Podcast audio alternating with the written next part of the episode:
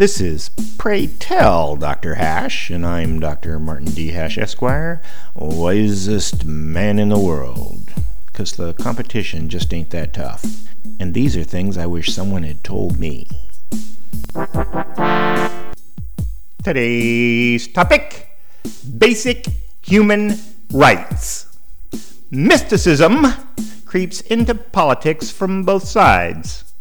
The religious conservatives have a list of tenets that God delivered, and the collectivists, who are often atheists, have their own divine revelations, a belief that human beings and possibly animals are born with rights, though it's not so clear where they came from. In a traditional liberal democracy, rights come from the law and are enforced by threat of violence. But the collectivists think that rights are inherent at birth and people naturally obey them unless they are corrupted by outside forces such as capitalism. Only in a wealthy society that protects its innocence can such naivete flourish. As usual, what's one person's basic human right is another person's convenience.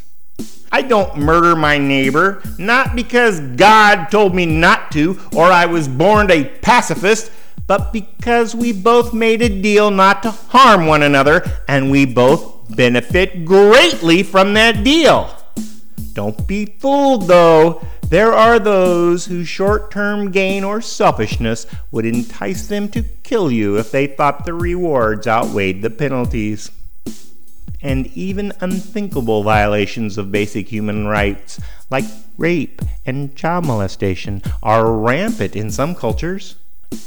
Basic human rights are an imaginary construct arising from nowhere and supported by nothing.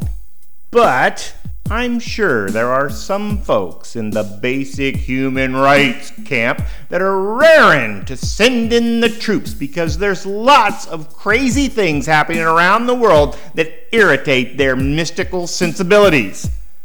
However, sending young Americans to die in faraway lands for vague ideals is no longer fashionable. For more, see my website at martinhash.com.